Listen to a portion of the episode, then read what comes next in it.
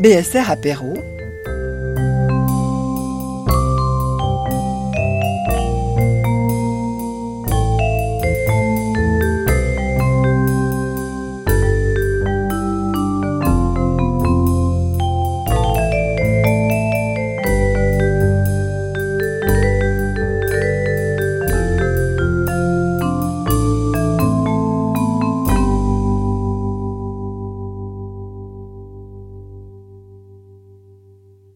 Voudrais remercier d'abord la Bibliothèque Sonore euh, d'avoir persévéré dans cette invitation parce que j'étais, il avait été prévu que je vienne il y a, pendant le Covid une année, donc on a dû remettre. Et puis je me suis dit, ben, il y a des, nouveaux, des nouvelles présentations qui seront sûrement listées.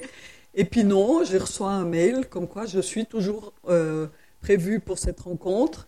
Donc merci à la Bibliothèque Sonore. Je viens d'arriver de Berlin, spécialement pour ça.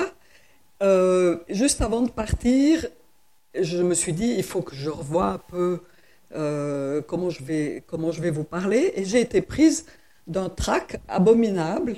Euh, ça paraît aberrant, mais, mais c'est absolument vrai.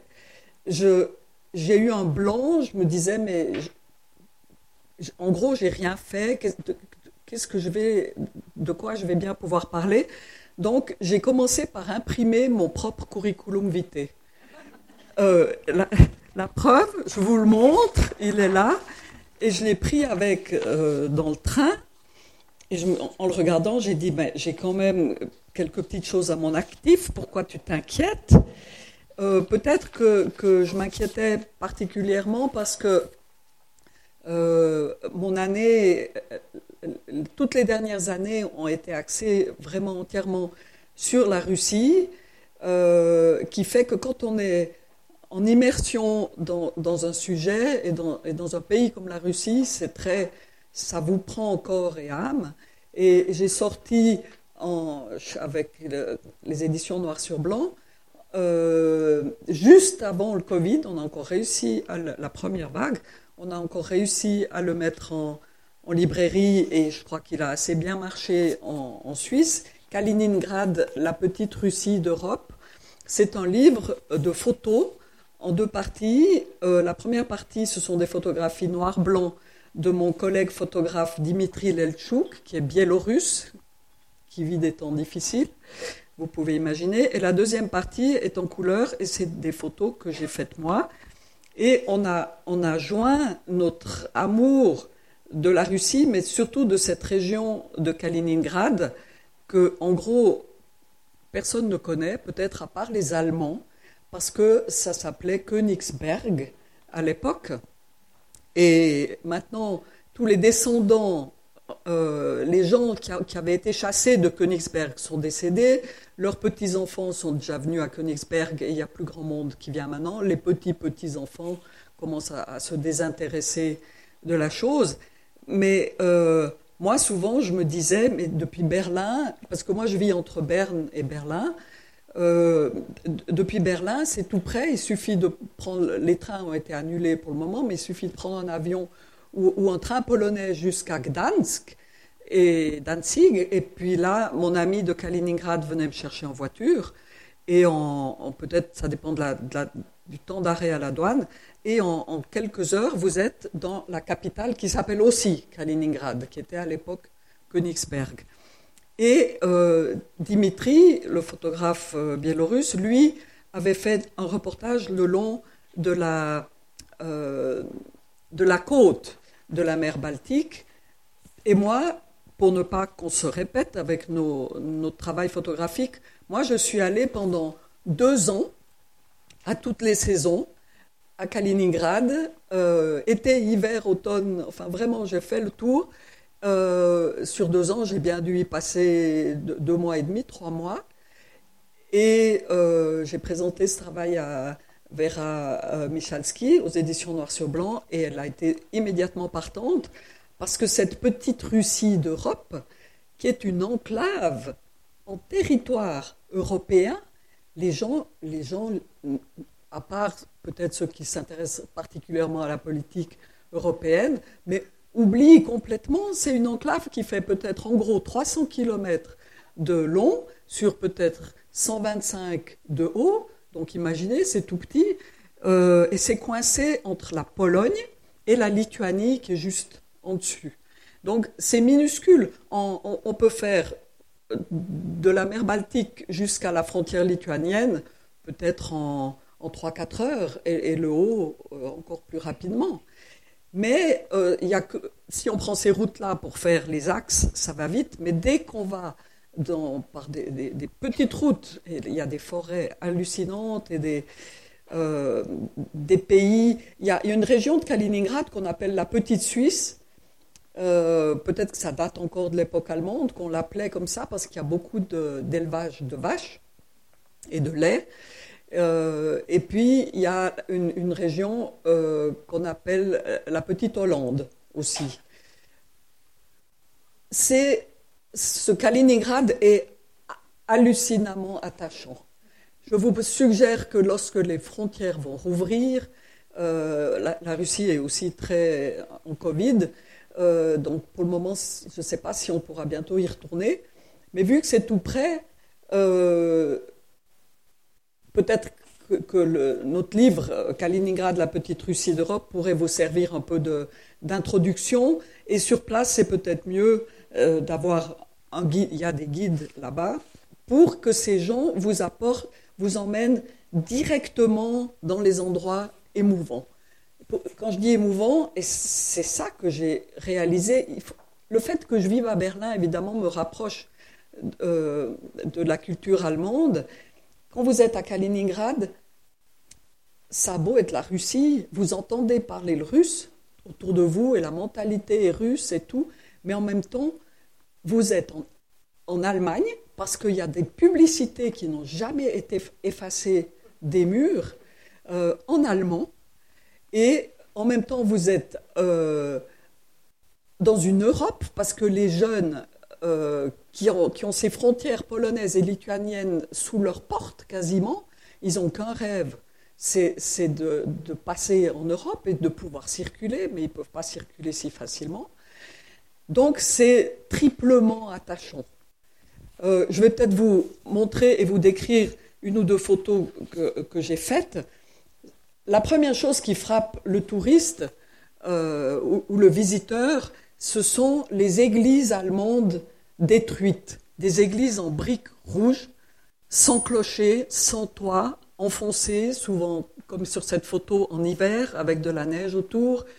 Certaines de ces églises ont été sauvées pour euh, servir d'églises orthodoxes, ou pour servir de centre culturel, mais c'est toute l'histoire qui est incarnée dans, ces ruines euh, de l'époque allemande. Donc, juste en deux mots quand même pour redire, parce que donc quand Kaliningrad était évidemment, euh, Königsberg était évidemment nazi pendant la deuxième guerre mondiale, et en, en, 40, en 44, l'armée anglaise a, bombardé la capitale, Kaliningrad, et certaines régions.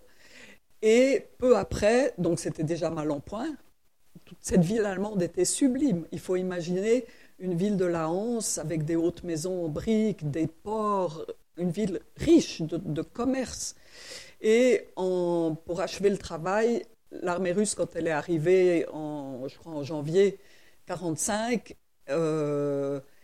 bah, ils ont achevé le travail, il restait plus rien.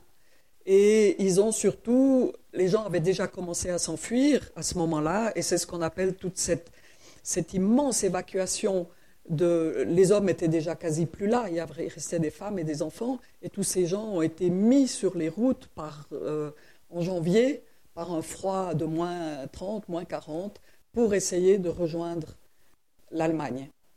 Et donc tous ces monuments allemands qui restent sont, émouvants parce qu'ils disent vraiment euh, le désespoir de, oui, de, tous ces habitants de, Königsberg. Et je vous ai choisi une autre photo, c'est une photo sur une double page. Imaginez euh, un immense mur de briques rouges. C'est c'était l'emplacement, et il y a des trous dans ces briques, et on reconnaît que c'était l'emplacement d'une horloge, d'une horloge très très grande, parce que c'était une horloge sur un aéroport de, de Königsberg, euh, un peu en dehors de la ville. Et quand je me suis retrouvée face à ces, comment dire, à cette horloge vide, dans laquelle il y avait des chiffres qui ne sont plus là et des aiguilles qui ne sont plus là, pour moi, ça a été évident que Königsberg, Kaliningrad, c'est l'endroit où le temps s'est arrêté. Donc j'ai fait un très gros plan de, cette montre. Euh, j'ai choisi aussi sur une double page une image en hiver avec un, chat qui court au bas de l'image dans la neige. Et il court devant des bâtiments qui étaient des bâtiments allemands dont il reste en gros que des ruines avec euh, mais des bâtiments très beaux comme ils étaient à l'époque avec où on voit le, bois et puis du, du crépi à l'intérieur des carrés de bois donc ça, ça se reconnaît, mais les toits sont défoncés et des arbres poussent à l'intérieur même de ces maisons. Et Dimitri Lelchouk a fait, sans qu'on se concerte, a fait la même photo dans sa partie en couleur. Et, euh, lui, il a une enfant sur une balançoire qui se balance. Et la balançoire n'est déjà plus là. Lui, on est allé à une année de distance. Et, et ça déjà, c'est déjà complètement en ruine. Je vous ai mis, je vous ai choisi une photo également sur une double page. C'est une photo qui n'est pas toute simple à comprendre a priori.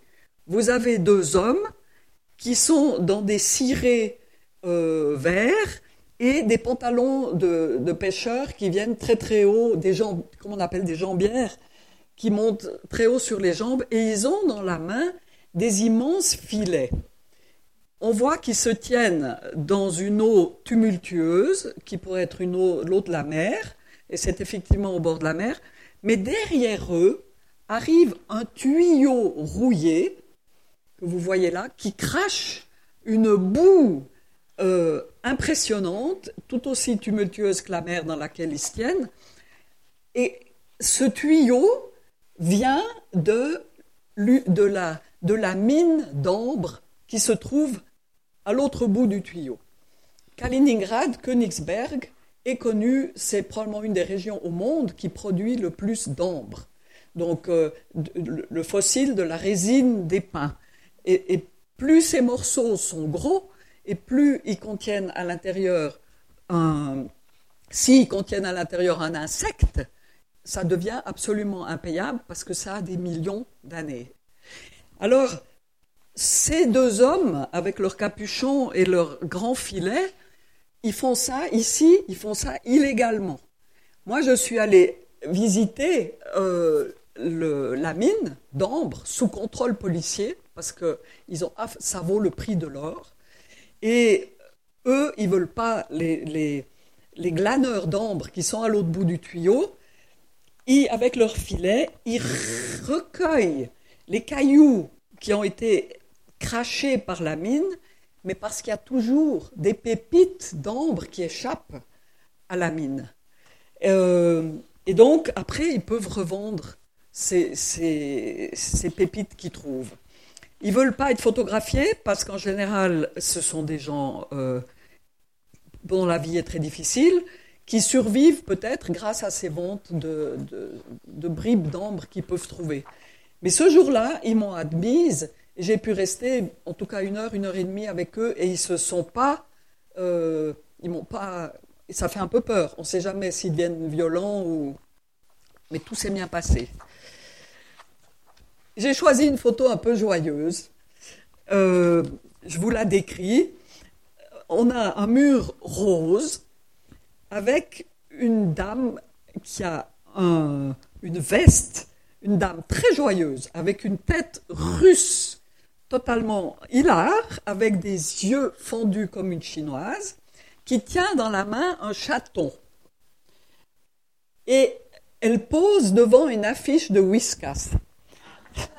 Donc le mur est rose, l'affiche de Whiskas est, violette, et la, la manière qu'a la dame de fermer les yeux, c'est exactement la manière qu'a son chaton de fermer les yeux aussi. Et c'était dans un, village où on était de passage, et elle cherchait désespérément quelqu'un à qui elle pourrait donner ce chaton qu'elle venait de trouver. Et personne n'en voulait, et, l'affiche Whiskas, c'était à quelques mètres du magasin où elle venait d'entrer pour essayer de vendre son chaton. Et je lui venez avec moi, venez avec moi, mettez-vous devant l'affiche Whiskas, s'il vous plaît. Voilà. C'était un joli moment. Euh, ces deux photos-là, vous avez, elles sont sur une demi-page et elles sont dans les mêmes teintes. Elles sont dans les teintes brunes et ocre. D'un côté, vous avez un couple âgé assis dans un décor totalement russe sur leur propre lit avec une couverture à motif euh, un peu floral comme ça. Et derrière eux, c'est ce qui se fait souvent en Russie, on suspend les tapis au mur. Donc, sur ce tapis, en plus, on a une, euh, une calèche russe tirée par deux chevaux. Ça peut être un conte de fées.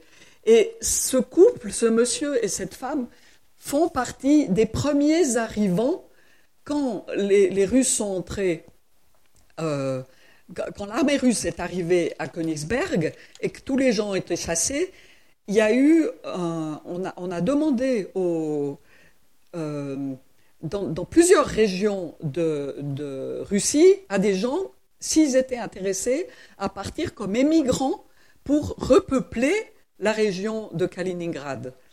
Et ces gens-là, il y a très peu de survivants, et ce couple assis sur ce lit, chacun d'eux tient un portrait de, du monsieur un portrait de la dame quand ils étaient jeunes.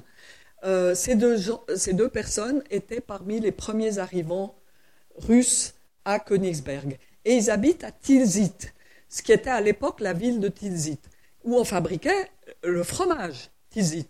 Alors maintenant, ils recommencent très lentement. Ils ont réouvert une fromagerie où je suis passée et on leur a dit que j'étais suisse et ils m'ont fait goûter de l'emmental, du, gruyère et du tilsit. C'était extraordinaire. Euh, et ils sont très fiers de recommencer à fabriquer du fromage sur place. Et à droite, toujours dans l'étain ocre, c'est un, une bribe de mur qui a été repeint mais sous la peinture, l'écriture allemande apparaît en teinte ocre. On ne peut pas lire ce qui a été écrit, c'était certainement une publicité. Euh, et, c'est ce qui touche le plus quand on est là-bas. Parce que au fur, et à mesure, maintenant, tous les immeubles sont retapés. Euh, la pharmacie Kreutz, qui était à côté de l'endroit où j'habitais en ville, je me suis dit, ils vont quand même s'arranger pour sauver cette inscription. Rien du tout, tout ça a été recouvert par la modernité et par, euh, au détriment de, l'histoire.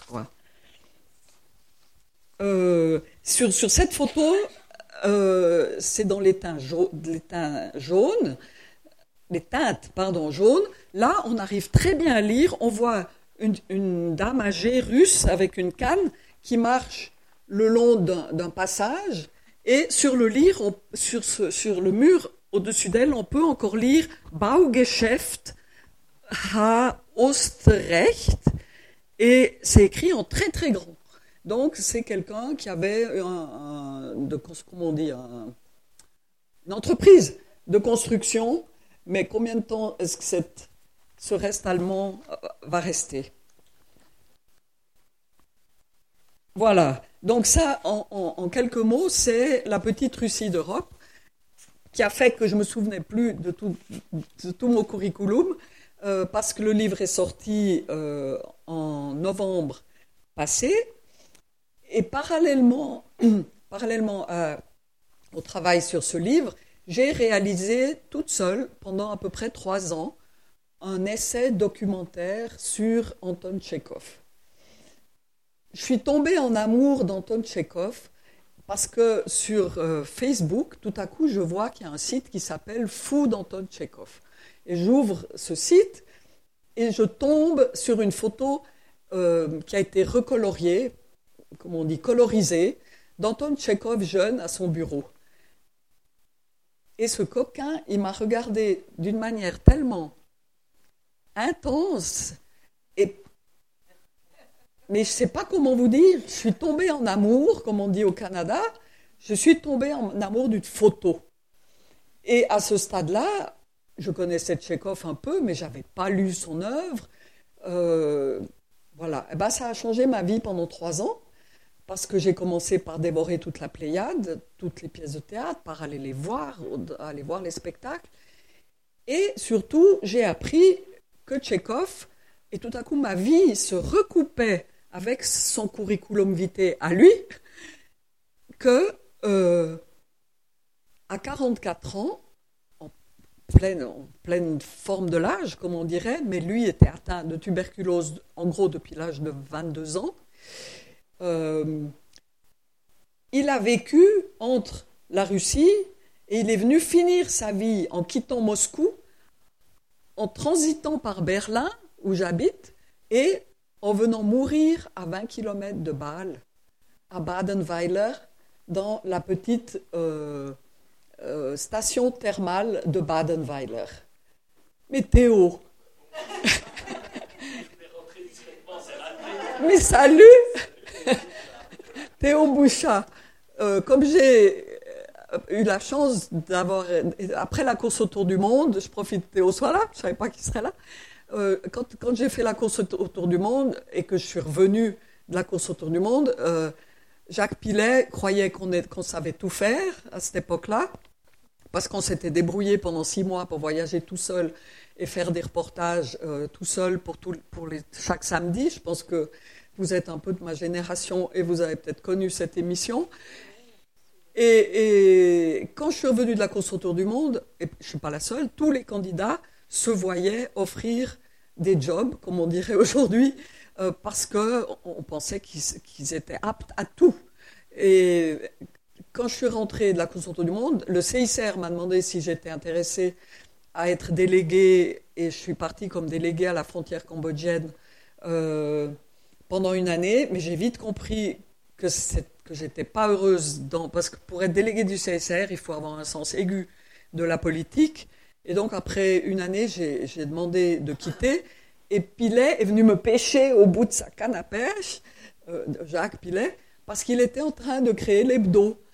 Et il avait besoin de quelqu'un pour le service photo. Alors là, au service photo, je me suis sentie tout à fait euh, à l'aise. En revanche, il aurait voulu que je fasse en même temps mon stage de journaliste et j'ai écrit qu'un seul article et puis on a vite fait une croix, dessus sur ma carrière de journaliste parce qu'en fait, c'était pour moi très vite évident que j'étais plus à l'aise dans l'imaginaire que dans, le réel. Donc, euh, je ne sais plus où j'en étais juste avant de vous dire ça. À Tchekhov, voilà. Et que donc, et que j'étais tombée en amour de Tchekhov. Et donc, euh, Tchekhov, se sentant, il était médecin lui-même, donc il savait bien qu'il lui restait pas grand, pas beaucoup de temps. Il mesurait 1m86, il était très grand. Il pesait plus que quelque chose comme 40 kilos.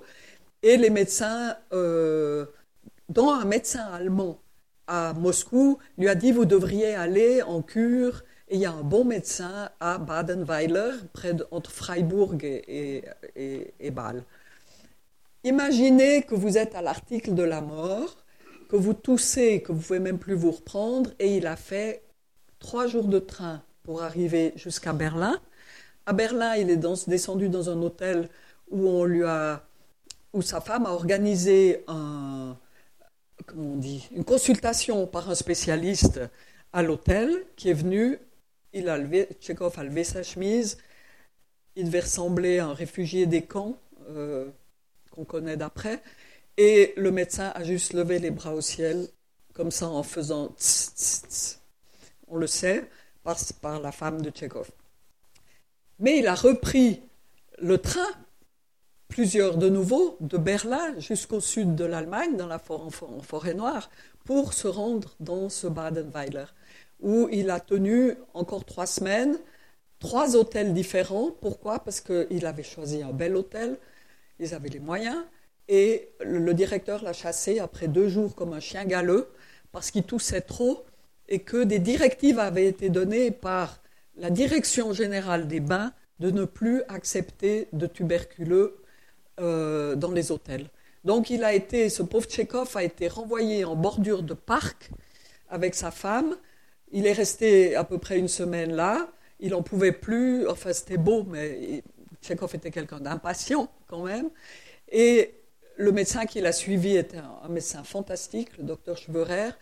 Et Cheverer a réussi, quand il a vu qu'il était quasi à l'agonie, a réussi à le remettre dans un meilleur hôtel, le dernier. Mais enfin, c'est une transhumance quand même terriblement douloureuse pour quelqu'un euh, qui, en gros, ne peut plus respirer et qui, voilà, qui est en bout de vie. De Riva s'est dit, je vais aller, mais je veux entrer dans cette chambre.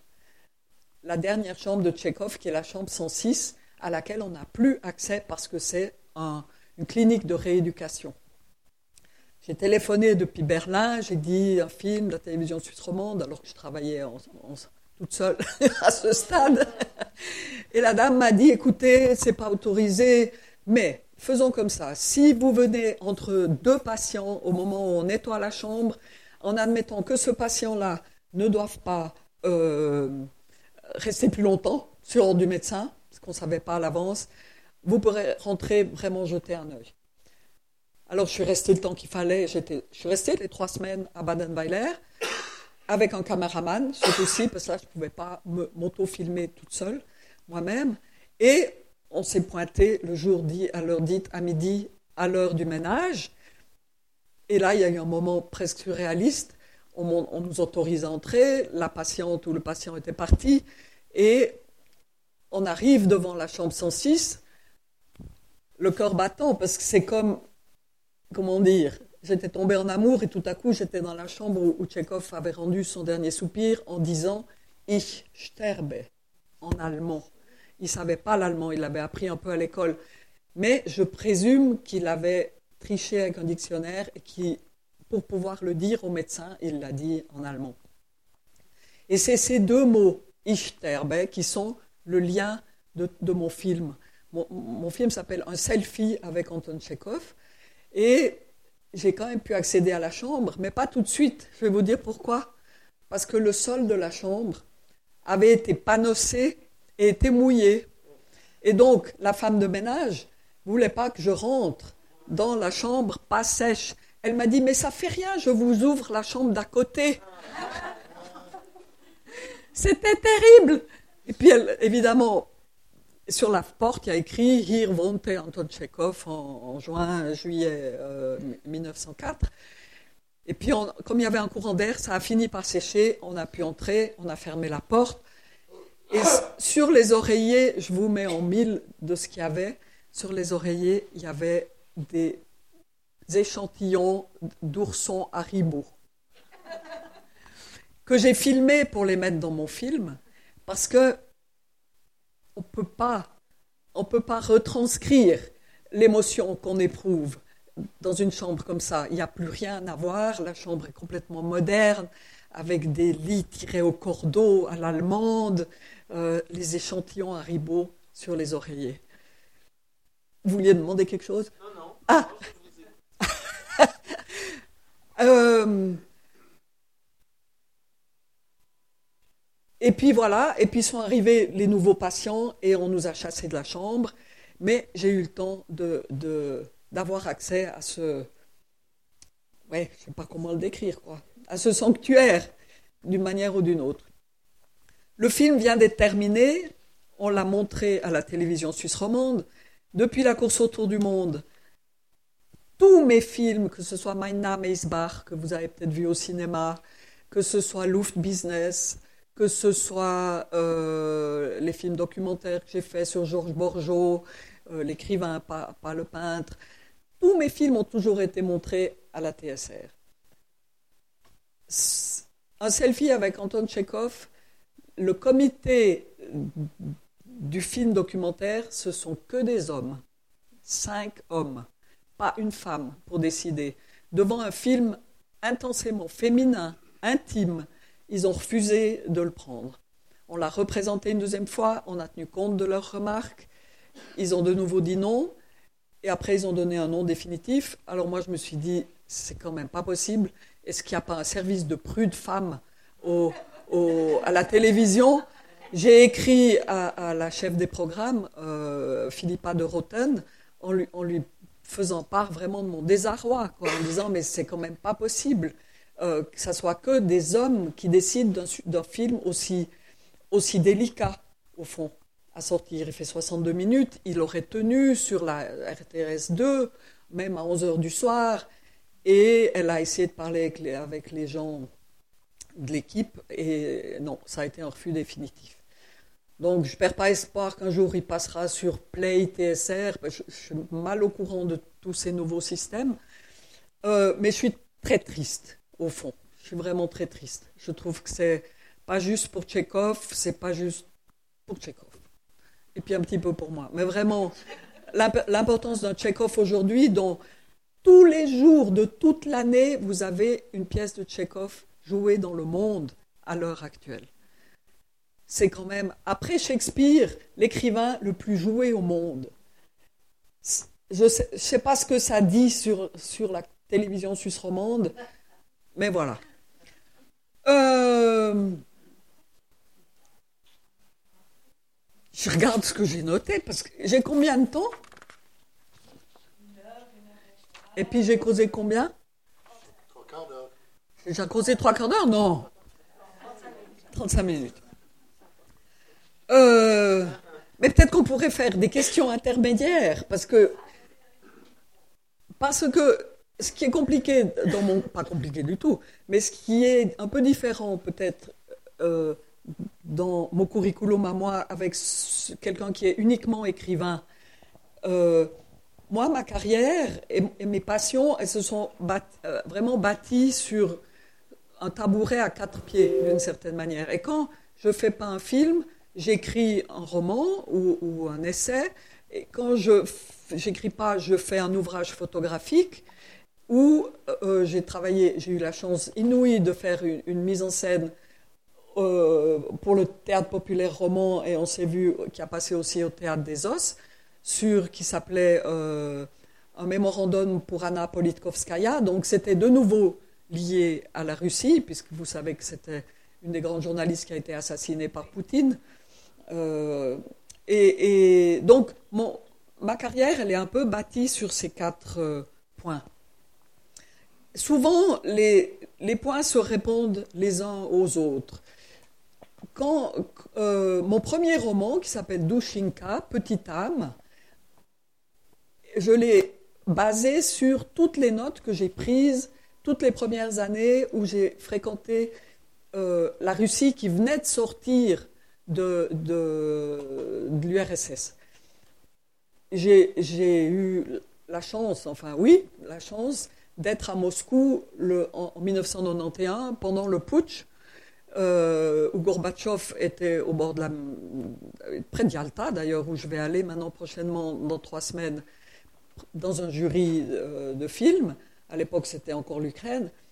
Et je me suis retrouvée un matin, donc en 91, je me, lève, c'était ma première fois à Moscou, ma première fois en Russie, je ne parlais pas encore le russe, et je vois euh, Elena, qui, qui, deviendra ma filleule par la suite, quand je me convertirai à l'orthodoxie, ce qui a été un grand choix dans ma vie, pas tant au niveau religieux, mais qu'au niveau social je ne le savais pas au moment où, j'ai changé du catholicisme à l'orthodoxie, c'est que le fait d'être orthodoxe en Russie, pour avoir accès aux gens de la campagne, aux gens simples ou, à des monastères, pour obtenir de l'aide, euh, pour un reportage, ça change tout. Comme je disais, j'étais nulle en politique, je ne pouvais pas j'avais pas d'ambition journalistique. En revanche, de pouvoir entrer par la petite porte, pas de la sacristie, mais quasiment, euh, ça m'a ouvert, ça m'ouvre toujours tout en, Russie. Alors, je suis très contre, autant contre le pape que contre euh, le clergé russe, qui est soutenu par Poutine entièrement. Euh, son père Memo, qui, à Kaliningrad, dans la cour de la maison du HLM, c'est un HLM où j'habite, quand je suis là-bas, euh, chez des, gens de Kaliningrad, euh, l'Église fait construire des petites chapelles sans demander l'avis de personne, juste pour implanter des signes euh, de, la présence orthodoxe absolument partout. Et, et, je ne vous dis pas la philosophie qui est derrière, c'est moyenâgeux. Euh, je vous donne un exemple. Je suis en Géorgie parce que j'avais l'intention de tourner un film qui malheureusement n'a pas pu se faire à cause de l'évêque de, Tbilissi, qui ne nous a pas donné la permission. Il y avait à Tbilissi, euh, en dehors, à la campagne, imaginez, trois éperons rocheux, mais de 100 mètres de haut. Vraiment vertical, suffisamment large pour au sommet accueillir une petite chapelle. Au sommet de cet éperon rocheux vivait, parce que maintenant il est trop âgé, vivait un moine. Un moine qui lui avait été avant un, qui n'était pas moine du tout, qui avait fait des bêtises dans sa vie euh, comme jeune. Et puis un jour, il, a eu décidé de se convertir et il a décidé d'aller vivre tout seul en haut de ce rocher, un peu comme les stylites euh, qui restaient toute leur vie sur un pied euh, dans le désert égyptien. Et Dimitri, mon photographe biélorusse dont je vous ai parlé avant, lui, il a fait un reportage photo sur lui et c'est là qu'on a décidé d'aller faire un film sur lui. Et lui aurait été d'accord, mais on a, on a patienté toute la journée à l'évêché de Tbilissi. On a vu passer tout ce que vous pouvez imaginer entre des chats, ça sentait le pipi de chat. Euh, c'était très intéressant, vraiment. Et des femmes qui faisaient des génuflexions devant des, devant des évêques très pressés et qui n'avaient pas le temps de s'occuper d'elles, mais une admiration sans borne pour ces évêques tout-puissants. Puis quand l'évêque est arrivé, je me suis dit, non, on va pas se laisser faire quand même. Il s'est assis, on avait une salle beaucoup plus grande que celle-là. Euh, il est allé s'installer sur un grand fauteuil épiscopal à, l'autre bout de la salle. Et puis moi, je me suis dit, je ne vais pas rester sur mon petit fauteuil à l'autre bout de la salle. J'ai pris ma chaise avec moi, je me suis levé et puis, je me suis traînée avec mon fauteuil juste à ce que mon genou ne touche juste pas le sien. Parce que quand même, il était tellement étonné. Moi, je voyais mon traducteur tomber des nues. Alors, j'ai fait signe à mon traducteur de venir aussi. Et le traducteur parlait allemand, c'était quand même plus simple de parler d'un projet de film en passant par l'allemand qu'avec mon russe qui était encore un peu boiteux. Et cet évêque qui nous avait fait attendre toute la journée s'est révélé fort sympathique. Et il m'a dit, euh, et puis je lui avais amené un livre sur les stylistes, euh, stylites, pardon, non pas les stylistes, un, livre sur les stylites, mais il n'y a rien eu à faire. Il a dit, écoutez, je ne peux pas vous donner la permission, ça créerait des jalousies entre les moines. C'était, mais ils étaient une poignée de moines, ils étaient sept ou huit au pied de ce rocher, donc mais c'était à, lui de décider. En fait, il voulait pas de publicité. Bref. Et ça, c'est très dommage parce que Arte était partant pour le film. Euh, ça aurait été magnifique. Quoi. Et pourquoi je vous raconte ça? Il y avait un lien, mais maintenant j'ai oublié le lien. Il y avait les quatre pieds, oui. Euh, l'Église orthodoxe, Dushinka. Oui, donc, quand, tous ces épisodes de vie ont fait que, au, tout début, dans les années 91, j'ai travaillé pour le Festival de films de Fribourg, qui, montrait des films d'Asie, d'Afrique et d'Amérique latine. Et j'ai rencontré là-bas un cinéaste tadjik qui s'appelait Bakhtiar Koudoy Nazarov, qui est décédé depuis. Et il avait fait un film qui s'appelait Bratan, le petit frère, qui m'a vraiment tellement impressionné par son austérité que je lui ai dit j'aimerais bien un jour travailler avec toi sur un film. Mais je ne sais pas le russe. Il m'a dit bah, tu n'as qu'à te débrouiller pour le savoir. Si tu veux, tu peux venir. Euh, donc je me suis mise à la 6000 intensif. À Moscou, j'ai trouvé une vieille professeure de russe de l'époque soviétique qui m'emmenait le soir, qui avait pris des billets pour aller au, théâtre, euh, voir des ballets. Parce qu'évidemment, en Russie, la vieille école, surtout, on est très ballet. Il n'y avait pas tellement de choses à faire à, l'époque de culturel non plus. Et alors, à la sortie du ballet, elle m'a appris la phrase. Euh, euh, ah, c'était comment déjà? Même en français, je m'en souviens plus. Euh, ah, kako izpičitlen prizvel na vas cet spectacle quel, euh, quel sentiment vous a laissé ce spectacle? Puis c'est pas une phrase facile à apprendre en russe, mais donc pour vous dire qu'elle était un peu de la vieille école et j'apprenais, j'appris avec elle, j'ai appris le russe un peu comme ça. Mais de l'autre côté, j'ai appris le russe dans la rue. Donc j'ai un russe grammaticalement, passablement, euh, comment on dit? Non, pas, boiteux, mais euh, un peu culotté, je dirais. Ouais, un peu populaire. Et, tant pis si ma grammaire ne suit pas toujours, j'arrive quand même à vivre toute seule en Russie, à me faire comprendre. Je n'arriverai pas à remplir des formulaires administratifs. Je ne comprends pas les articles politiques. Euh, je lis quand même passablement lentement, mais je parle à toute vitesse. Alors, ça a ses avantages. Et donc, Bakhtiar, avec ce film quand j'ai vécu au Tadjikistan, non seulement je venais de vivre le coup d'État à Moscou sur la place rouge avec les tanks et les coups de feu euh, en 91, et là on a eu quand même bien peur, on a fini par aller à pied jusqu'à ce qu'ils appellent la Maison Blanche, c'est la maison du gouvernement, et, puis c'est Yeltsin qui l'a remporté et il ne s'est rien passé. Les, putschistes n'ont pas donné l'ordre à leur tank de tirer. Donc ça, c'était un moment fort, mais à peine arrivé au Tadjikistan, je suis tombé dans la guerre civile. Euh, le Tadjikistan était sous surveillance russe à ce moment, enfin avec l'armée russe sur place, mais il y avait, je ne sais plus exactement qui, comment les camps étaient, parce que ça remonte quand même à 91, 2001, ça fait quoi 30 ans Oui. Euh, et là, ben, on a failli tous mourir. On tournait un film. Moi, j'avais trouvé une comédienne espagnole que j'avais prévue pour un long métrage à moi. Et Bakhtiar m'a demandé si je connaissais quelqu'un et je lui ai donné ma, proposé ma comédienne. Et elle était là et on, habitait dans l'hôtel Oktyabrskaya. Euh, au centre-ville, sur l'avenue principale. Et une nuit, Bakhtiar a dit euh, On a trouvé de l'essence, est-ce que vous êtes d'accord, même qu'en en fait, il y a un peu le couvre-feu? Est-ce que vous êtes quand même d'accord qu'on tourne? Il devait demander quand même aussi à la comédienne si elle était d'accord. Donc moi, je traduisais, et puis tout le monde, trop content d'avoir enfin de l'essence pour les voitures, pour, pour tourner, on a décidé qu'on tournait, malgré le couvre-feu. Et là, on, on tourne de, 8 heures du soir, on devait tourner toute la nuit. Et on, était, on avait un trolleybus éclairé de l'intérieur, avec les lampes spot, hein, pour tourner. La scène se passait dans un trolleybus qui faisait les allers-retours sur l'avenue principale.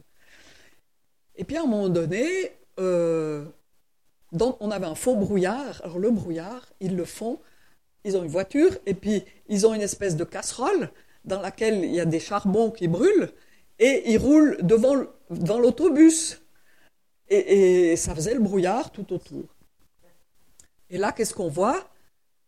On, entend, avant de voir, un roulement tellement étrange que si on ne le connaît pas, on ne peut pas deviner ce que c'est.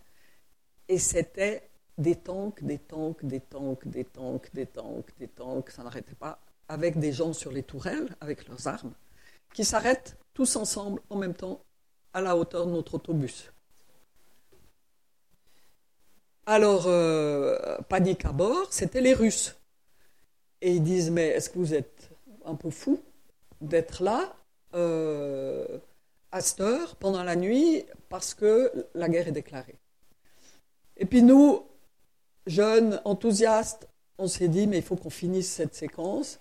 Et ils ont dit, ben, vous décidez ce que vous faites, euh, c'est vous qui savez. Ils se sont remis en marche ils ont disparu dans le faux brouillard. On aurait dû les filmer au fond, parce que c'était. On a continué à filmer, et puis on s'est dit, bon, en fait, il ne se passe rien. Et c'était minuit, une heure, deux heures. Et vers deux heures, et là j'étais à côté de Bakhtiar, le réalisateur qui était dans le bus à ce moment-là, s'arrête une voiture toute simple avec quatre types armés. Et là j'ai vu Bakhtiar qui changeait de tête et eux, c'était l'autre camp. Et eux, on avait la, vitre du, bus baissée et ils ont parlé avec Bakhtiar et hum, ils ont dit mais vous, vous êtes fou, vous devez partir d'ici vraiment le plus vite possible parce que ça va, ça va péter maintenant. Et moi, je me suis dit, il faut gagner un peu de temps. Il faut. J'ai j'ai compris instinctivement que Bakhtiar avait peur d'eux.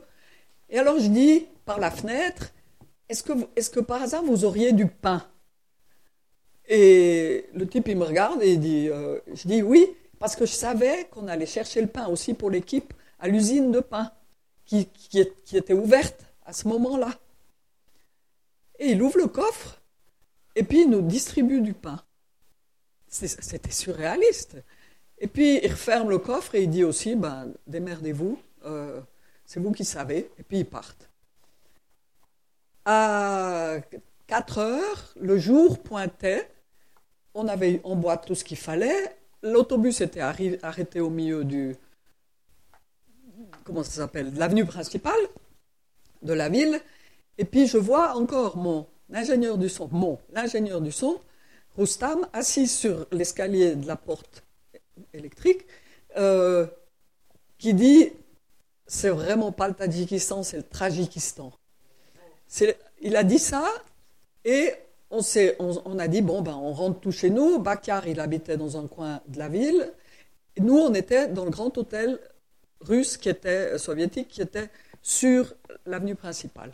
Et je suis parti à pied avec le caméraman, l'assistant de réalisation, la comédienne, l'ami de la comédienne, et puis gaiement on a marché le long du, le long de l'avenue. On a eu le temps de rentrer à l'hôtel et ça a pété.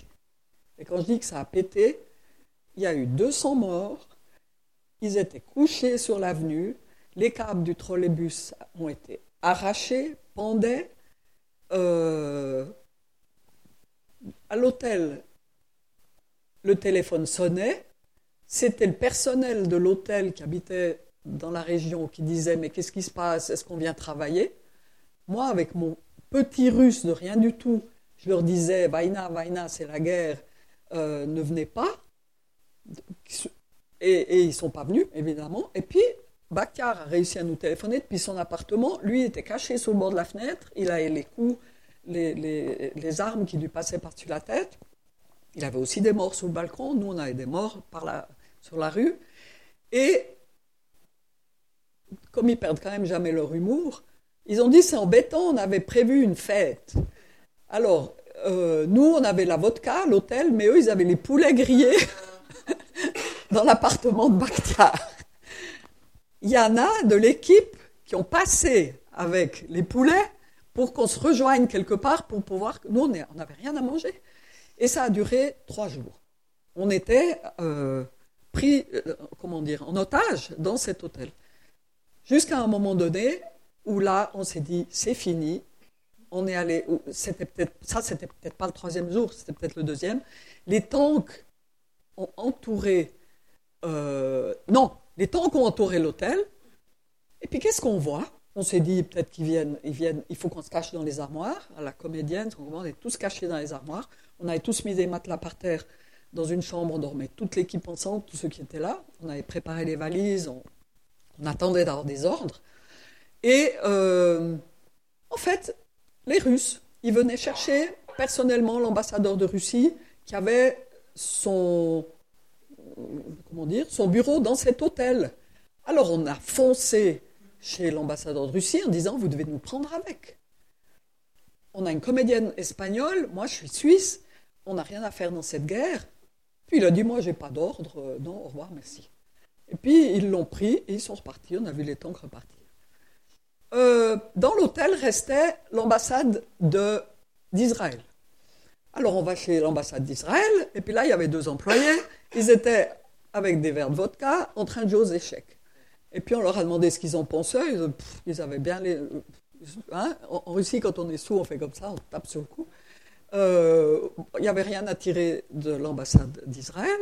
Et donc, euh, Bakar, à ce moment-là, nous a téléphoné en disant on a réussi à parler au chef de l'armée russe. Préparez vos valises, tenez-vous prêts, ils vont venir vous chercher. On a vu re-arriver un tank suivi d'un camion militaire, suivi d'un tank, et là, on a couru en bas les escaliers, ils nous ont chargés dans ce camion, et ils nous ont amenés à la base militaire, où on a pu passer la nuit dans des draps qui avaient des taches de sang, euh, où pour aller faire pipi, on devait aller passer devant les prisonniers, et puis ma comédienne coquette espagnole avec ses, pantalons moulants en cuir, euh, passer devant les gens. C'était, c'était toujours des moments à la limite de l'absurde et, du comique. Et euh, au matin, ils nous ont fait enlever à l'aurore et ils nous ont remis dans le camion, ils nous ont amenés dans un avion qui partait pour le Turkménistan et pour Moscou avec les morts russes dans des cercueils qu'on a vu charger en même temps que nous. On est arrivé à Moscou, on était, moi qui n'ai pas vécu des choses traumatisantes au CICR, ceux qui l'ont vécu après, ça, vous poursuit vraiment le moindre, euh, le moindre boom, le moindre éclat sonore vous, vous terrifie, vous, vous gèle sur place. Et puis là, j'ai dit, on va aller manger euh, à l'hôtel Europe, à la belle salle à manger, euh, style, c'était en, en 92, donc c'était encore un. Et là, on s'est pris chacun un Coca-Cola, et le serveur nous a présenté le Coca-Cola avec une serviette blanche sur le bras, comme ça. Donc voilà, je reviens toujours à Dushinka parce que toutes ces choses-là, c'est dans mon premier roman qui s'appelle Dushinka, Petite âme, et qui est basé sur mon journal de mes premières années en Russie, en Ukraine, euh, en Estonie. C'est un peu, c'est une histoire, mais qui est basée sur un tas de différentes facettes. Et puis après, ben, la Russie, elle, s'était incrustée dans mon âme, euh, à, tous les sens du terme. J'ai vraiment des amis. Euh, Léna, chez qui j'apprenais le russe, est devenue ma filleule parce qu'elle a voulu se marier, mais elle était juive, donc il fallait qu'elle se convertisse. Et elle m'a demandé, puisque j'étais convertie, si je voulais bien être sa marraine. Et alors, euh, il y a eu le jour du baptême, et puis je me suis présentée à la communion en me disant, c'est comme chez les catholiques, on peut aller communier, mais que nenni, le prêtre, devant toute l'Église, il a dit à haute voix, vous n'êtes pas venu vous confesser, je vous refuse la communion. Parce qu'on doit se confesser vraiment chaque fois si on veut aller communier. Bref, j'étais vraiment très, très gênée. J'ai trouvé qu'il aurait pu se passer de cette humiliation le jour du mariage de ma copine, quand même. Euh, et après, dans des ordres, euh, j'ai fait un film qui s'appelle Élégie pour un phare, qui est lui passé à la télévision, évidemment, qui a eu le prix du canton de Berne, qui m'a lié d'attachement pour un lieu. Il n'y a pas de mots pour décrire ce lieu. Imaginez que vous partez de Moscou jusqu'à Arkhangelsk, en ligne comme ça, en avion, hein, en, ligne euh, euh, nord-est, un petit peu.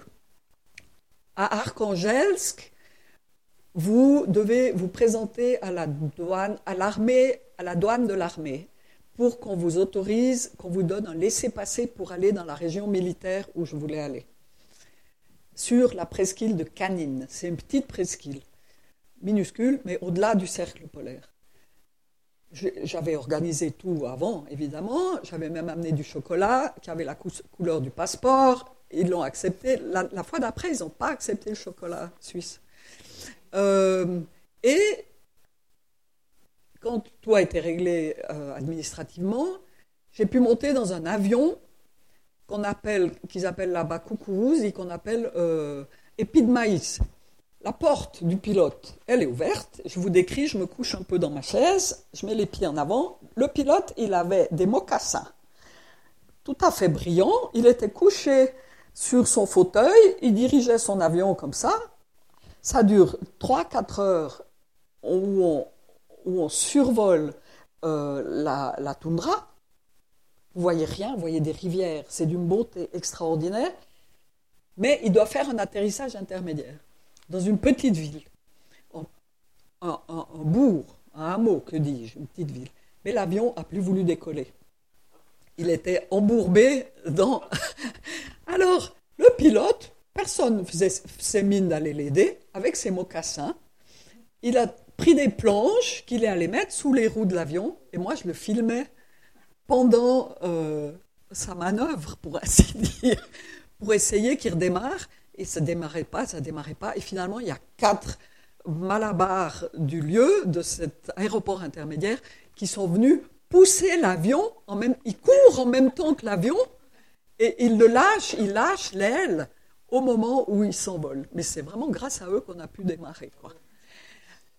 Et là, je suis arrivé là, où je voulais aller, parce que justement, Dimitri Lelchouk, le photographe, il avait fait un reportage photographique, euh, non, pas photographique, il avait fait là-haut, il était assistant de réalisation d'un reportage de film à cet endroit, cet endroit qui s'appelle Choina. Choina, c'est 300 habitants dans un village avec des baraques en bois qui, jusqu'en 1960, 70, était un haut lieu de la pêche dans la mer Blanche. Mais comme ils ont surpêché avec des chalands, des chaluts, des chaluts, ils ont entièrement gratté les sols, il n'y a plus de poissons, et ça a libéré les sables. Et les Nénets, qui sont, qui sont le peuple qui vit là-haut, qui sont des éleveurs de rennes, ont dit qu'ils avaient fait deux bêtises.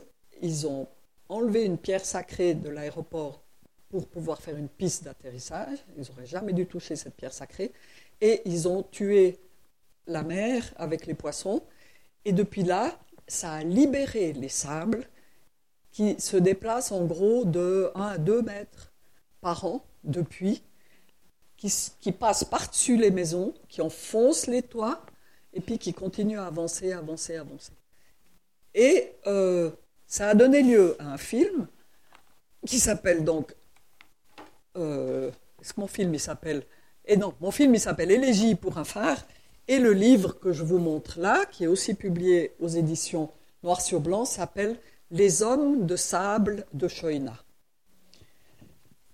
Euh, j'y suis allée deux fois à ce Choïna. La première fois parce que j'ai, n'étant pas moi-même caméraman, mais plutôt une bricoleuse de l'image, j'avais pas pris de trépied en me disant je vais filmer à la main. Mais grand mal m'en avait pris parce qu'il y a tellement de vent que quand j'ai projeté les images que j'avais faites la première fois sur un grand écran, j'avais le mal de mer. Donc c'était évident qu'il fallait que j'y retourne. Donc l'année d'après, j'y suis retourné. Dimitri y est allé avant moi. On était en, rapport avec l'ancien euh, l'ancien gardien du phare, auquel le phare a été enlevé et éteint. Et tout le village a essayé de se battre pour que ça reste, mais il n'y avait plus besoin de phare parce qu'il n'y a plus de bateaux, parce qu'il n'y a plus de pêche, et puis que. Voilà. Donc, euh, moi, j'habitais chez le gardien du phare, et Dimitri le connaissait aussi. Donc, Dimitri est parti avant moi. Il a refait les plans qui étaient ratés, que je lui avais montrés à Berlin. Et puis après, je lui ai dit, tu improvises, tu fais ce on va dans ce sens-là. Mais on n'a jamais filmé au même moment.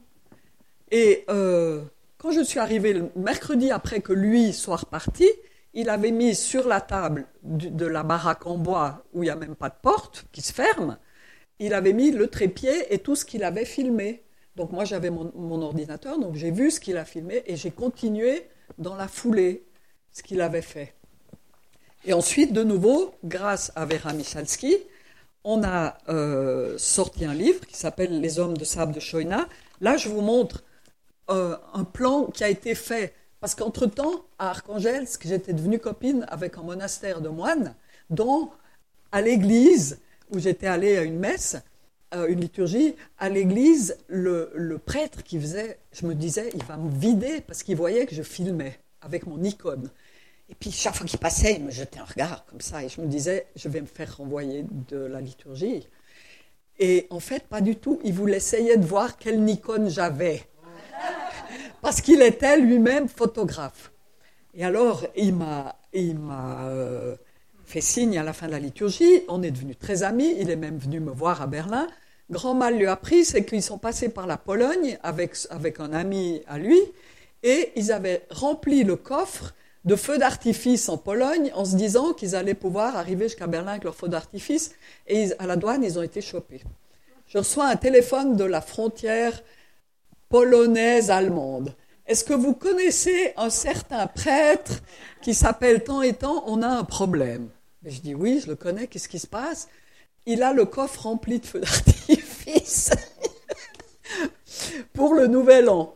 Alors, euh, j'ai dû donner des garanties que tout allait bien. Alors, ils lui ont tout censuré, ils lui ont donné une amende, mais évidemment, il a jamais, l'amende n'est jamais arrivée jusqu'à lui. Mais lui, d'où la photo que je vais vous montrer, un jour, il a eu la chance de passer en hélicoptère euh, depuis Archangelsk au-dessus de ce lieu, Choïna. Et il a fait des photos que moi, je pouvais, que personne ne pouvait se payer. On n'allait pas se payer un, voyage en hélicoptère venant en plus de, la capitale, hein, enfin, d'Archangelsk. Donc la photo que je vous montre, c'est un désert de sable très allongé sur deux pages, deux doubles pages. Et on distingue en gros à l'avant le phare qui ne fonctionne plus. Et si je les compte à vue de nez, il y a 2, 4, 6, 8, il y a une cinquantaine de baraquements en bois. Dans ces baraquements en bois, on se chauffe au bois qu'il faut, qu'il faut euh, tu, tu, me regardes parce que je suis trop longue ou bien? Ok. Euh, donc moi j'habitais dans euh, la maison du gardien du phare et on va chercher l'eau au puits ils coupent le bois pendant l'été, qui font venir, parce qu'il n'y a pas de bois, qui font venir par bateau, mais par tronc, alors après il faut les couper.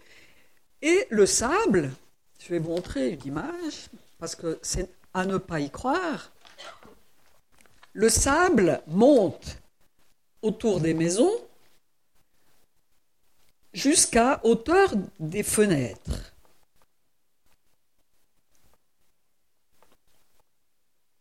Alors, je, je m'excuse, j'ai pas mis de petits trucs avant. Voilà. Donc, c'est une photo où on voit une, deux, trois. On voit le phare tout au fond. On voit des piliers en bois, pas des piliers, des poteaux en bois pour un câble d'électricité. Et on voit quatre baraques en bois avec des fenêtres au bord blanc ou rouge. Et le sable arrive en gros euh, jusqu'à la moitié des, juste en dessous des fenêtres. Les, rues, alors voilà, celle-là est encore beaucoup plus extrême. Euh, quelqu'un a suspendu sa lessive à l'arrière d'une de ces baraques, mais le, le, sable, là, il arrive jusqu'aux trois quarts des fenêtres. Donc, il continue à habiter dedans, les gens, dans ce lieu. Euh, et ils vivent comme ça. Alors il y a des pelles, et puis ils enlèvent un petit peu, mais, mais en gros ça sert à rien, parce qu'au moins de coup de vent, le, sable revient là. Et donc, euh, ça c'est un, poteau électrique. Donc les poteaux électriques qu'on connaît, dans la vie, ils ont quoi comme hauteur? 4 mètres, avec les caténaires en haut, blanc. En, en... Et là, vous avez un poteau électrique qui est dans le sable jusque sous le comment ça s'appelle le, truc en céramique qui est en haut où on accroche les hein? Le pot où, on accroche le câble et il est entièrement dans une dune. Ce lieu est attachant au-delà du euh, au-delà de tout. Je suis contente d'y être retournée. Maintenant, il y a, c'est plus connu. Il y a des tas de gens qui, des Russes, qui ont commencé à aller faire des petits reportages là-bas. Euh, je tourne les pages juste pour le, cimetière, par exemple.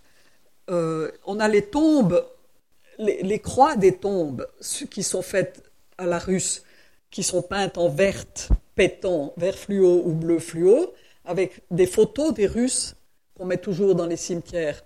En Russie, on met toujours les photos des morts, mais comme, les, comme le sable, euh, tout, se tourne et tout se Combien j'ai vu de crânes, de phalanges, de phalangines, de phalangettes, je ne les distingue pas.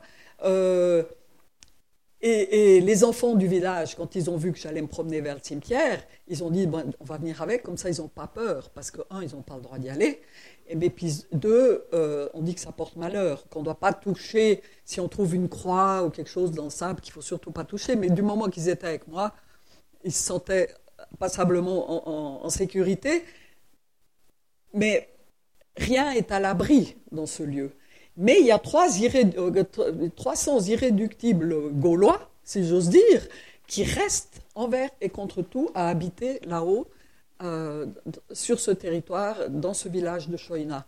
Entre autres, pourquoi? Parce que c'est pas dit qu'ils trouveraient du boulot ailleurs, et parce que les salaires qui touchent, si vous êtes vendeuse dans le petit magasin, la petite épicerie, vous touchez, ou si vous êtes enseignant d'anglais ou enseignant, vous enseignez le chant et le dessin, euh, il y a un pensionnat pour les enfants des, éleveurs de rennes. On, les amène, on les amène en hélicoptère au début de la scolarité, et puis on les ramène euh, après, à la fin des vacances, on les ramène euh, chez les éleveurs de rennes. Et ils sont tous alcoolisés. Ils sont tous. Euh, pourquoi je vous disais ça? Oui, parce que vous touchez une prime du Grand Nord. ils touchent une prime du Grand Nord. Donc ça, ça a été évidemment... En même temps, je vous montre une image qui pour moi est de toute beauté. Elle est peut-être un peu difficile à écrire. Imaginez que vous avez la plage de la mer qui est normale avec du sable. Et euh, une gouille ovale très longue, remplie d'eau salée, à marée basse. Dans cette gouille, vous avez trois tanks dans lesquels il y avait du, mazout pour le diesel pour, euh, pour le phare et du diesel pour, euh, du diesel pour qu'il y ait l'électricité de, l'épicerie, et des frigidaires, etc. Et ils sont rouillés et à marée basse, ils apparaissent juste un peu comme des jouets dans une flaque bleue, tout rouillés qui sont. Et j'en perds mes mots, je suis presque allé voir cet endroit tous les jours. Ça changeait de lumière tout le temps. Et à marée haute, euh, on, est juste, l'eau est glaciale, on voit plus rien de tout ça. Il faut être vraiment patient et vivre avec le... Donc, euh, tout ça, c'est dans Élégie pour un phare. Euh, qu'est-ce que j'ai fait d'autre en Russie? Il faut, que je, faut que je retourne dans mon truc. Euh,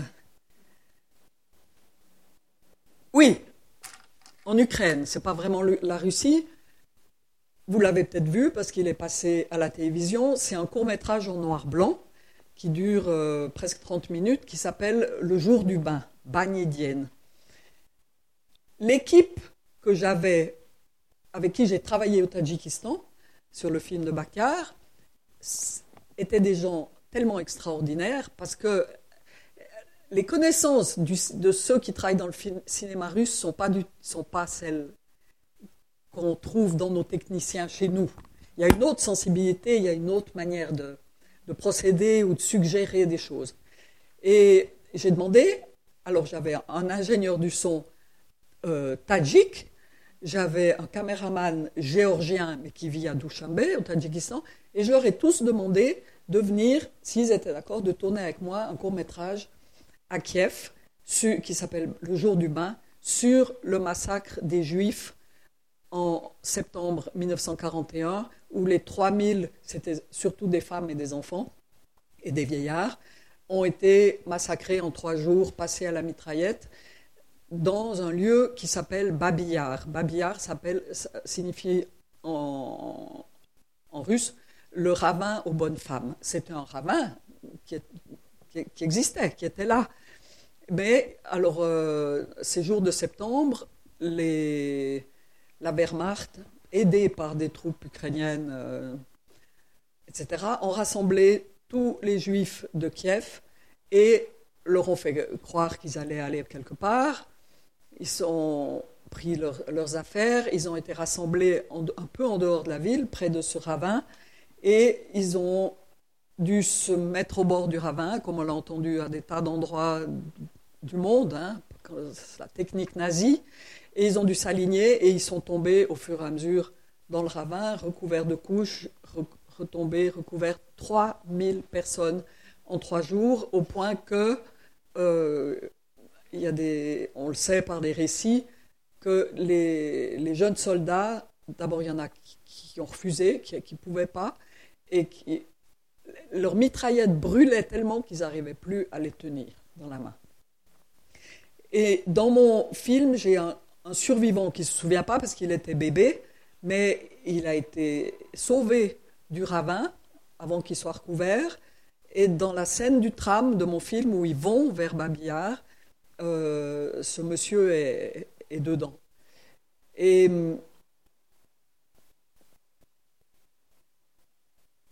ça vous lie à une communauté, euh, je crois qu'il ne reste pas de juifs à, Kiev. Mes amis juifs sont partis, ils, sont, ils ont émigré euh, en Amérique, où ils sont, je crois qu'ils se seraient jamais sentis à l'aise. Euh, les Russes, en gros, sont très antisémites. Le, le, fameux moine qui avait les feux d'artifice dans son coffre, quand il est passé à Berlin, je me suis dit, je vais quand même leur montrer un peu la ville, ce que j'ai fait. Et on a vu au loin la coupole brillante dorée de, de la synagogue qui a été refaite puisqu'elle a été brûlée. J'ai dit, est-ce que vous voulez aller voir la synagogue? Il a eu vraiment un, un recul. C'est pas tant dans la manière de dire non, c'était son corps qui m'a fait comprendre que c'est juste pas leur monde. Quoi. Donc, euh, donc ça, c'est mon court métrage Le jour du bain, fait avec cette équipe tadjik.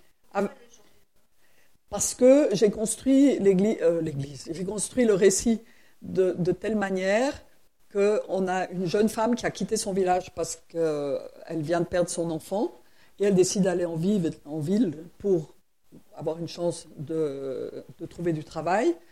Et euh, on lui trouve, les, sœurs dans monastère, lui trouve un travail au bain.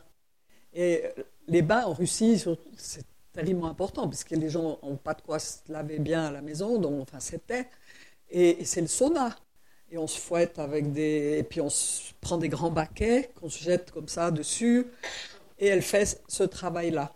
Et au bain, elle devient amie avec une femme juive, très amie, et en même temps, elle est complètement déprimée, déprimée d'avoir perdu son enfant, et la femme la console. Et un jour, il y a des affiches dans le tram, comme quoi tous les juifs doivent se rendre tel jour à tel endroit. Et, la jeune femme lui dit, mais je t'accompagne. Et la femme lui dit, non, non, non, non, ça ira et tout, elle ne l'accompagne pas. Et après, on sait ce qui se passe. Donc, d'où le titre, Le jour du. Euh, pas encore causé. Il faut juste que je réfléchisse. Oui. Euh, oui, euh, ça marche. Euh, Gérald Bloch, oui, une question à propos de votre film sur Tchekhov. Oui. Bon, il a été refusé par la télévision romande. Est-ce qu'il n'y aurait pas un espoir du côté d'Arte ou de la télévision suisse alémanique ou d'une autre Alors Arte, on, on attend que quelqu'un nous donne un filon. On est en contact avec des producteurs euh, à Paris, parce qu'il y a des, il y a des cases très précises. Alors, même si on n'arrive pas à accéder à ces cases, parce que ce qu'on vient d'apprendre par un ex de la course autour du monde qui vit en Belgique, qui m'a écrit un mail pour me dire, tu sais, Arte, ils reçoivent à peu près 80 films par jour. Donc, il faut bien se rendre compte de ça. Donc, on attend un contact un peu plus précis pour, pour les aborder. Et c'est mon grand espoir, évidemment. Oui, monsieur. Attendez juste. Oui, le micro, arrive. Roger Cozandet, j'aimerais revenir, si vous le permettez, au début de votre euh, présentation, c'est-à-dire sur Kaliningrad. Oui. Euh, c'est vrai qu'on connaît relativement peu la situation de Kaliningrad, on en a effectivement entendu parler, mais politiquement, est-ce que cette ville jouit d'une certaine autonomie ou est-elle rattachée à une autre région de Russie? Quel est son statut? Réel vis-à-vis de la Russie? Oui, c'est une bonne question. Alors, c'est vraiment russe à 100%. Euh, le, comment ça s'appelle Celui qui régit, celui qui, le maire, le maire de Kaliningrad, il, est en lien avec, avec Moscou. En gros, ils n'ont pas d'autonomie, euh, si ce n'est que ceux qui ont, dont mon ami, un parent, une mère ou un père polonais, peuvent bénéficier d'un visa Schengen. Mais il faut avoir quelqu'un de la famille en Pologne. Voilà. Pour le reste, euh, les magasins sont encore moins achalandés qu'en Russie, parce que vu qu'il y a euh, toutes ces punitions, comment ça s'appelle, qu'on fait subir à la Russie, euh, il y a l'embargo européen. Il n'y a pas l'embargo suisse, et je vais vous dire comment je le sais, c'est qu'à la frontière de Kaliningrad, sur la Lituanie, au milieu d'un pont, il y a une petite baraque, et dans cette petite baraque, j'ai trouvé du gruyère, importé par Crémeau ou je ne sais pas. Et Kaliningrad, comme ils sont au bout du bout du bout euh, du territoire, sur la mer Baltique, et qui sont séparés par, euh, la Biélorussie euh, de la Russie, tous les produits arrivent quasiment pas chez eux. Donc, ils ont des pseudo-fromages qui ont de l'arôme de fromage, mais en Russie aussi. Hein. Vous croyez manger du fromage, mais ce n'est pas du tout des fromages. Euh, il n'y a plus que les produits du, lieu, et à Kaliningrad, encore moins qu'en Russie. Euh, donc, c'est une enclave 100% russe. Ils ont espéré longtemps qu'ils obtiendraient un statut spécial. Il y a eu des discussions euh, aussi pour faire venir les hommes d'affaires, parce qu'il y a le port quand même qui est, très très important.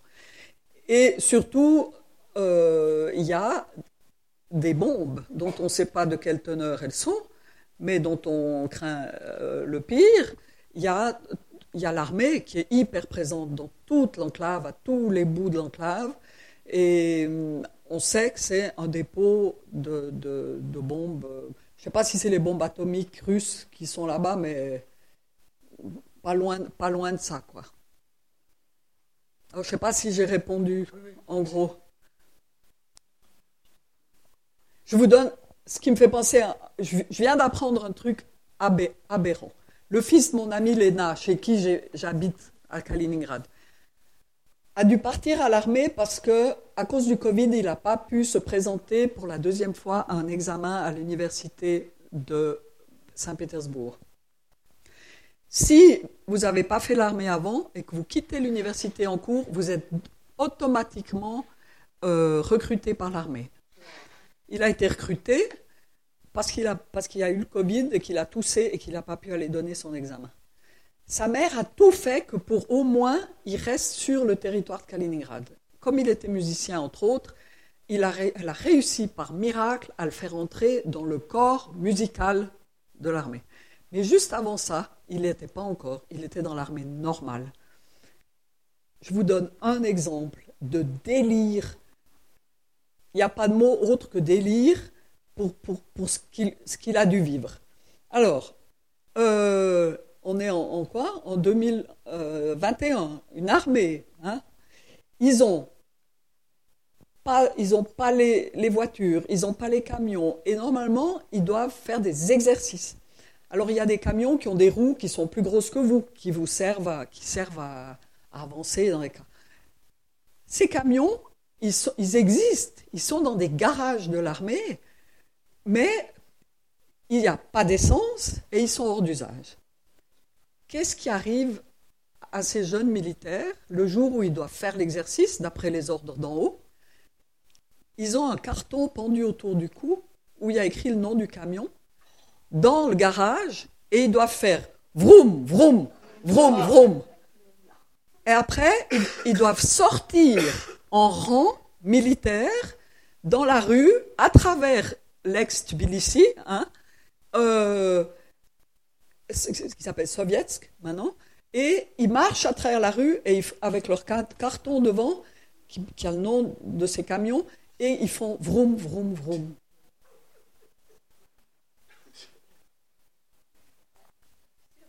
Qu'est-ce que vous... Oui, oui, oui, oui. Non, mais ça donne une image de, de la déliquescence de, de, de tout ça, quoi. Je pourrais vous parler des heures de toute cette Russie, de tout cet univers ex-russe, parce qu'il y a. Hein, mais Madame, vous avez dit que c'était Kaliningrad. parle, Pardon, oui, Madiana Roy. Euh, vous avez dit au début de votre exposé que Kaliningrad était un endroit euh, qui vous avait beaucoup plu, attachant. Oui. Pour moi, ça a toujours été un synonyme de pollution extrême, de structure métallique, de... Enfin, vraiment, l'endroit au monde où je n'irais en aucun cas. Mais vous êtes allé? Non. Mais après vous avoir écouté, je vois encore pas pourquoi j'irais là-bas. Mais où vous avez vu ces structures métalliques? Ben parce que quand on fait les pays, euh, je sais plus lequel, Lituanie, l'Estonie, Les trois, oui. il y a ces anciens grands buildings euh, de l'époque soviétique. Et ce que j'ai lu de Kaliningrad ne disait en rien qu'esthétiquement c'était un endroit qu'il valait Alors- la peine de visiter. Vous avez raison. Sur, sur- je dirais aux trois quarts, vous avez raison. Euh, et, et ces en- parce, parce qu'effectivement, ça a été ça a été démoli, ça a été reconstruit euh, à la russe avec les, les immeubles à la Khrouchtchev, qui sont d'une laideur à faire peur. La seule belle chose en ville, c'est la cathédrale, grâce à des fonds allemands qui a été reconstruite. Et pourquoi? Parce qu'elle comporte sur, son flanc le tombeau de Kant. Euh, alors ça, c'est... Et puis, ils ont reconstruit ce qui s'appelait l'île aux pêcheurs, puisque c'était un immense port de pêche, d'une façon totalement synthétique. Enfin, c'est du pseudo, il y a juste une façade qui est censée donner à croire, qui donne une idée de ce qu'aurait pu être. Le Kaliningrad attachant, il est dès que, dès que vous allez chercher les pépites, et il y en a, il y en a, il y en a tellement, les paysages sont magnifiques, les forêts qui se partagent entre la Pologne et la, et la Lituanie, qui sont tout, tout à droite, sont des forêts primaires, comme en Pologne et en Lituanie. C'est, moi, je m'étais jamais promené dans une forêt primaire. Ça n'a rien à voir avec nos forêts. Euh, euh, peut-être que j'ai été plus sensible venant d'Allemagne et de Berlin à tous ces signes allemands que quelqu'un qui viendrait uniquement, par exemple, de Suisse romande. C'est vrai. Mais quand vous êtes avec des enfants qui sont en train de jouer, c'est une photo qui est dans mon livre, il y a des enfants qui jouent avec des vélos et au-dessus, il y a écrit en allemand euh, menuisier, fabricant de cercueils.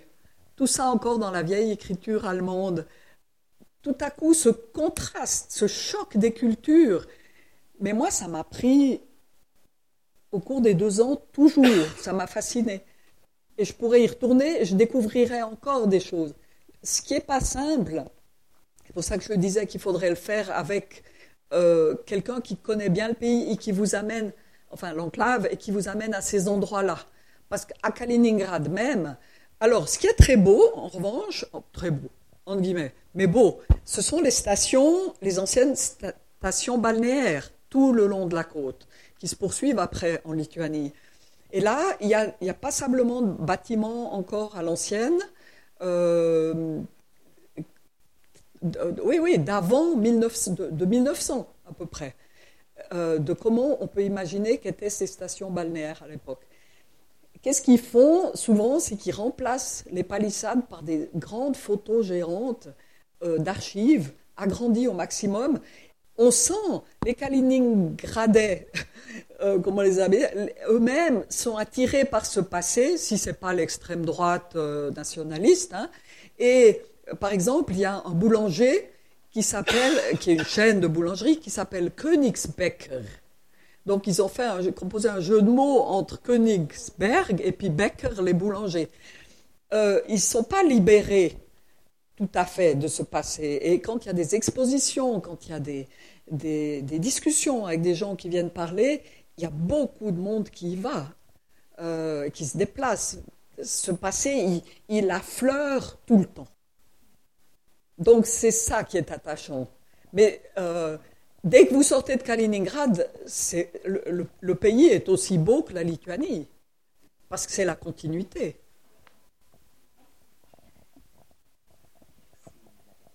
C'est une question. D'abord, merci pour votre euh, exposition. C'était vraiment magnifique. Euh, désolée pour tous ceux qui n'ont pas vu vos belles images, mais vous avez tellement bien décrites que j'espère qu'on a pu les imaginer au fond du cœur tous les malvoyants et aveugles ici présents. Euh, je voulais vous poser une question un peu plus personnelle, à savoir votre conversion du catholicisme à l'orthodoxie. Est-ce que vous aviez, puisque vous parlez que ce n'était pas vraiment un objectif religieux, une idée politique, à savoir que les portes allaient s'ouvrir pour vous, et c'est pour ça que vous l'avez fait, ou c'est parce que vous l'avez fait que vous avez découvert que les portes euh, se sont ouvertes pour vous? Alors, c'est parce que j'ai fait que les portes sont ouvertes, mais c'est pas... Mais parce que les gens sont intimidés.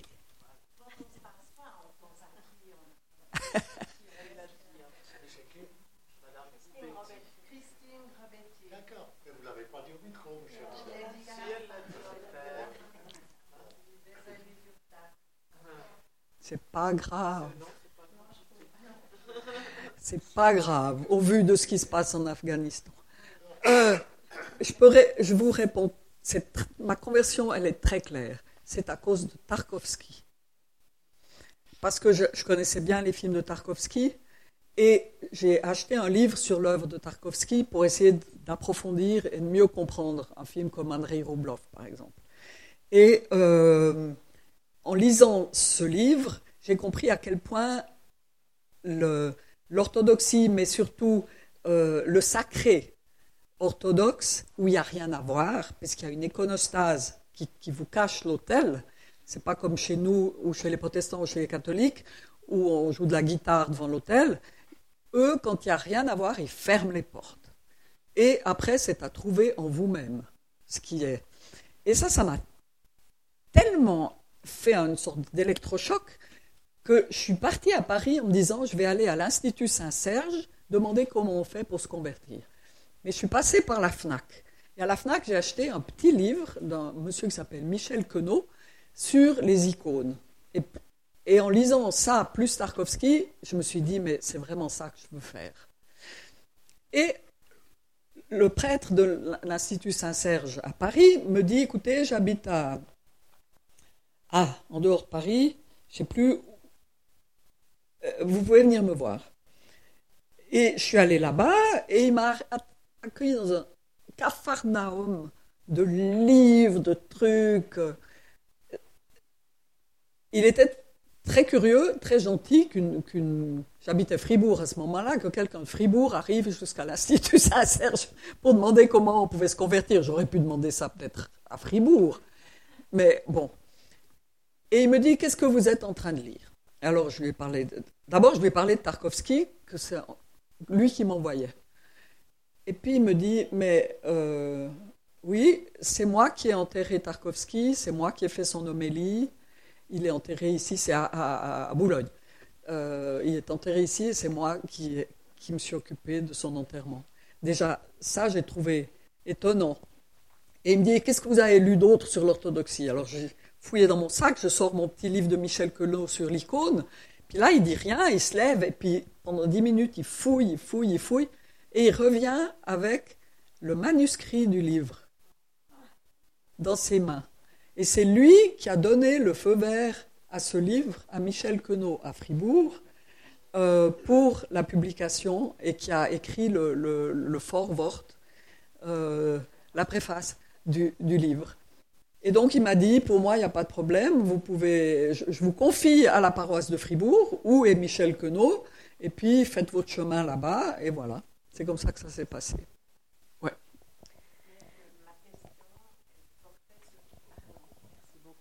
Christine Grobettier. Ma question, elle portait sur le fait que est-ce que vous aviez un objectif politique en sachant que vous aviez besoin de ce... Non, non, mais je vous ai répondu en aucun Parce que cas. vous, parliez de, vous avez quand même parlé de spiritualité, de sacré. C'était dans votre- uniquement ça. C'est ça. C'est uniquement Merci. ça. Merci infiniment. Moi, je passerai toute la journée à vous écouter, puis j'aimerais bien aller euh, voyager avec vous aussi. Oui, on pourrait organiser un voyage. Non, ça fait vraiment très, très envie. Je vous propose euh, peut-être qu'on passe à l'apéritif. Ou est-ce qu'il y aurait encore une question? Ben, c'est moi qui voudrais vous remercier euh, d'être là un samedi matin, alors qu'il y a le marché qui est tellement beau, euh, sous nos fenêtres quasiment. Et puis, ma foi, il y a plein de choses que j'ai pas pu dire. Euh, ouais, mais pour ça, il faudrait que j'ai une nouvelle œuvre. Non, alors le Tarkovsky, ben, si vous me tenez les pouces pour qu'il finisse par passer quelque part, ce qui est sûr, c'est qu'on va se battre pour faire une projection en salle, en tout cas une, peut-être plus. Euh, si c'est le cas, euh, j'aimerais bien qu'on la fasse à la Cinémathèque et puis qu'on puisse euh, inviter les sponsors, dont la Fondation Michalski qui m'a aidé et les sponsors suisses. Euh, voilà, parce qu'à part le canton Berne, c'est quasiment tout du sponsoring, euh, du, du mécénat et du sponsoring, non, du mécénat, pardon. Et donc, il va passer un jour, en tout cas à Lausanne. Donc, je serais ravie de vous revoir.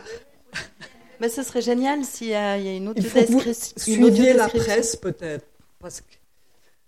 Hein? Mais ce serait génial s'il y a une audiodescription de ce film qui se, qui se fait, ou peut-être, en tout cas, Il faut que en direct à mes la, producteurs. la projection. Ça serait. Ah, ce serait génial, ouais. Mais alors, il faudrait presque la refaire pour pas. Tu vois, il faudrait le faire en deux fois. Il faudrait le faire une fois avec audio description. Parce que comme il y a ma voix off qui parle, Ok, ouais. Il n'y a temps. pas beaucoup de silence Il y a pour pas euh, y a intercaler l'audiodescription. Non, non. Enfin, à creuser, mais je suis Oui, sûre oui, que ce oui. serait intéressant. Oui. Merci infiniment. En tout cas, il y a des livres ici qui vous oui, moi je signe volontiers un livre ou l'autre. Et Merci. merci à vous. beaucoup.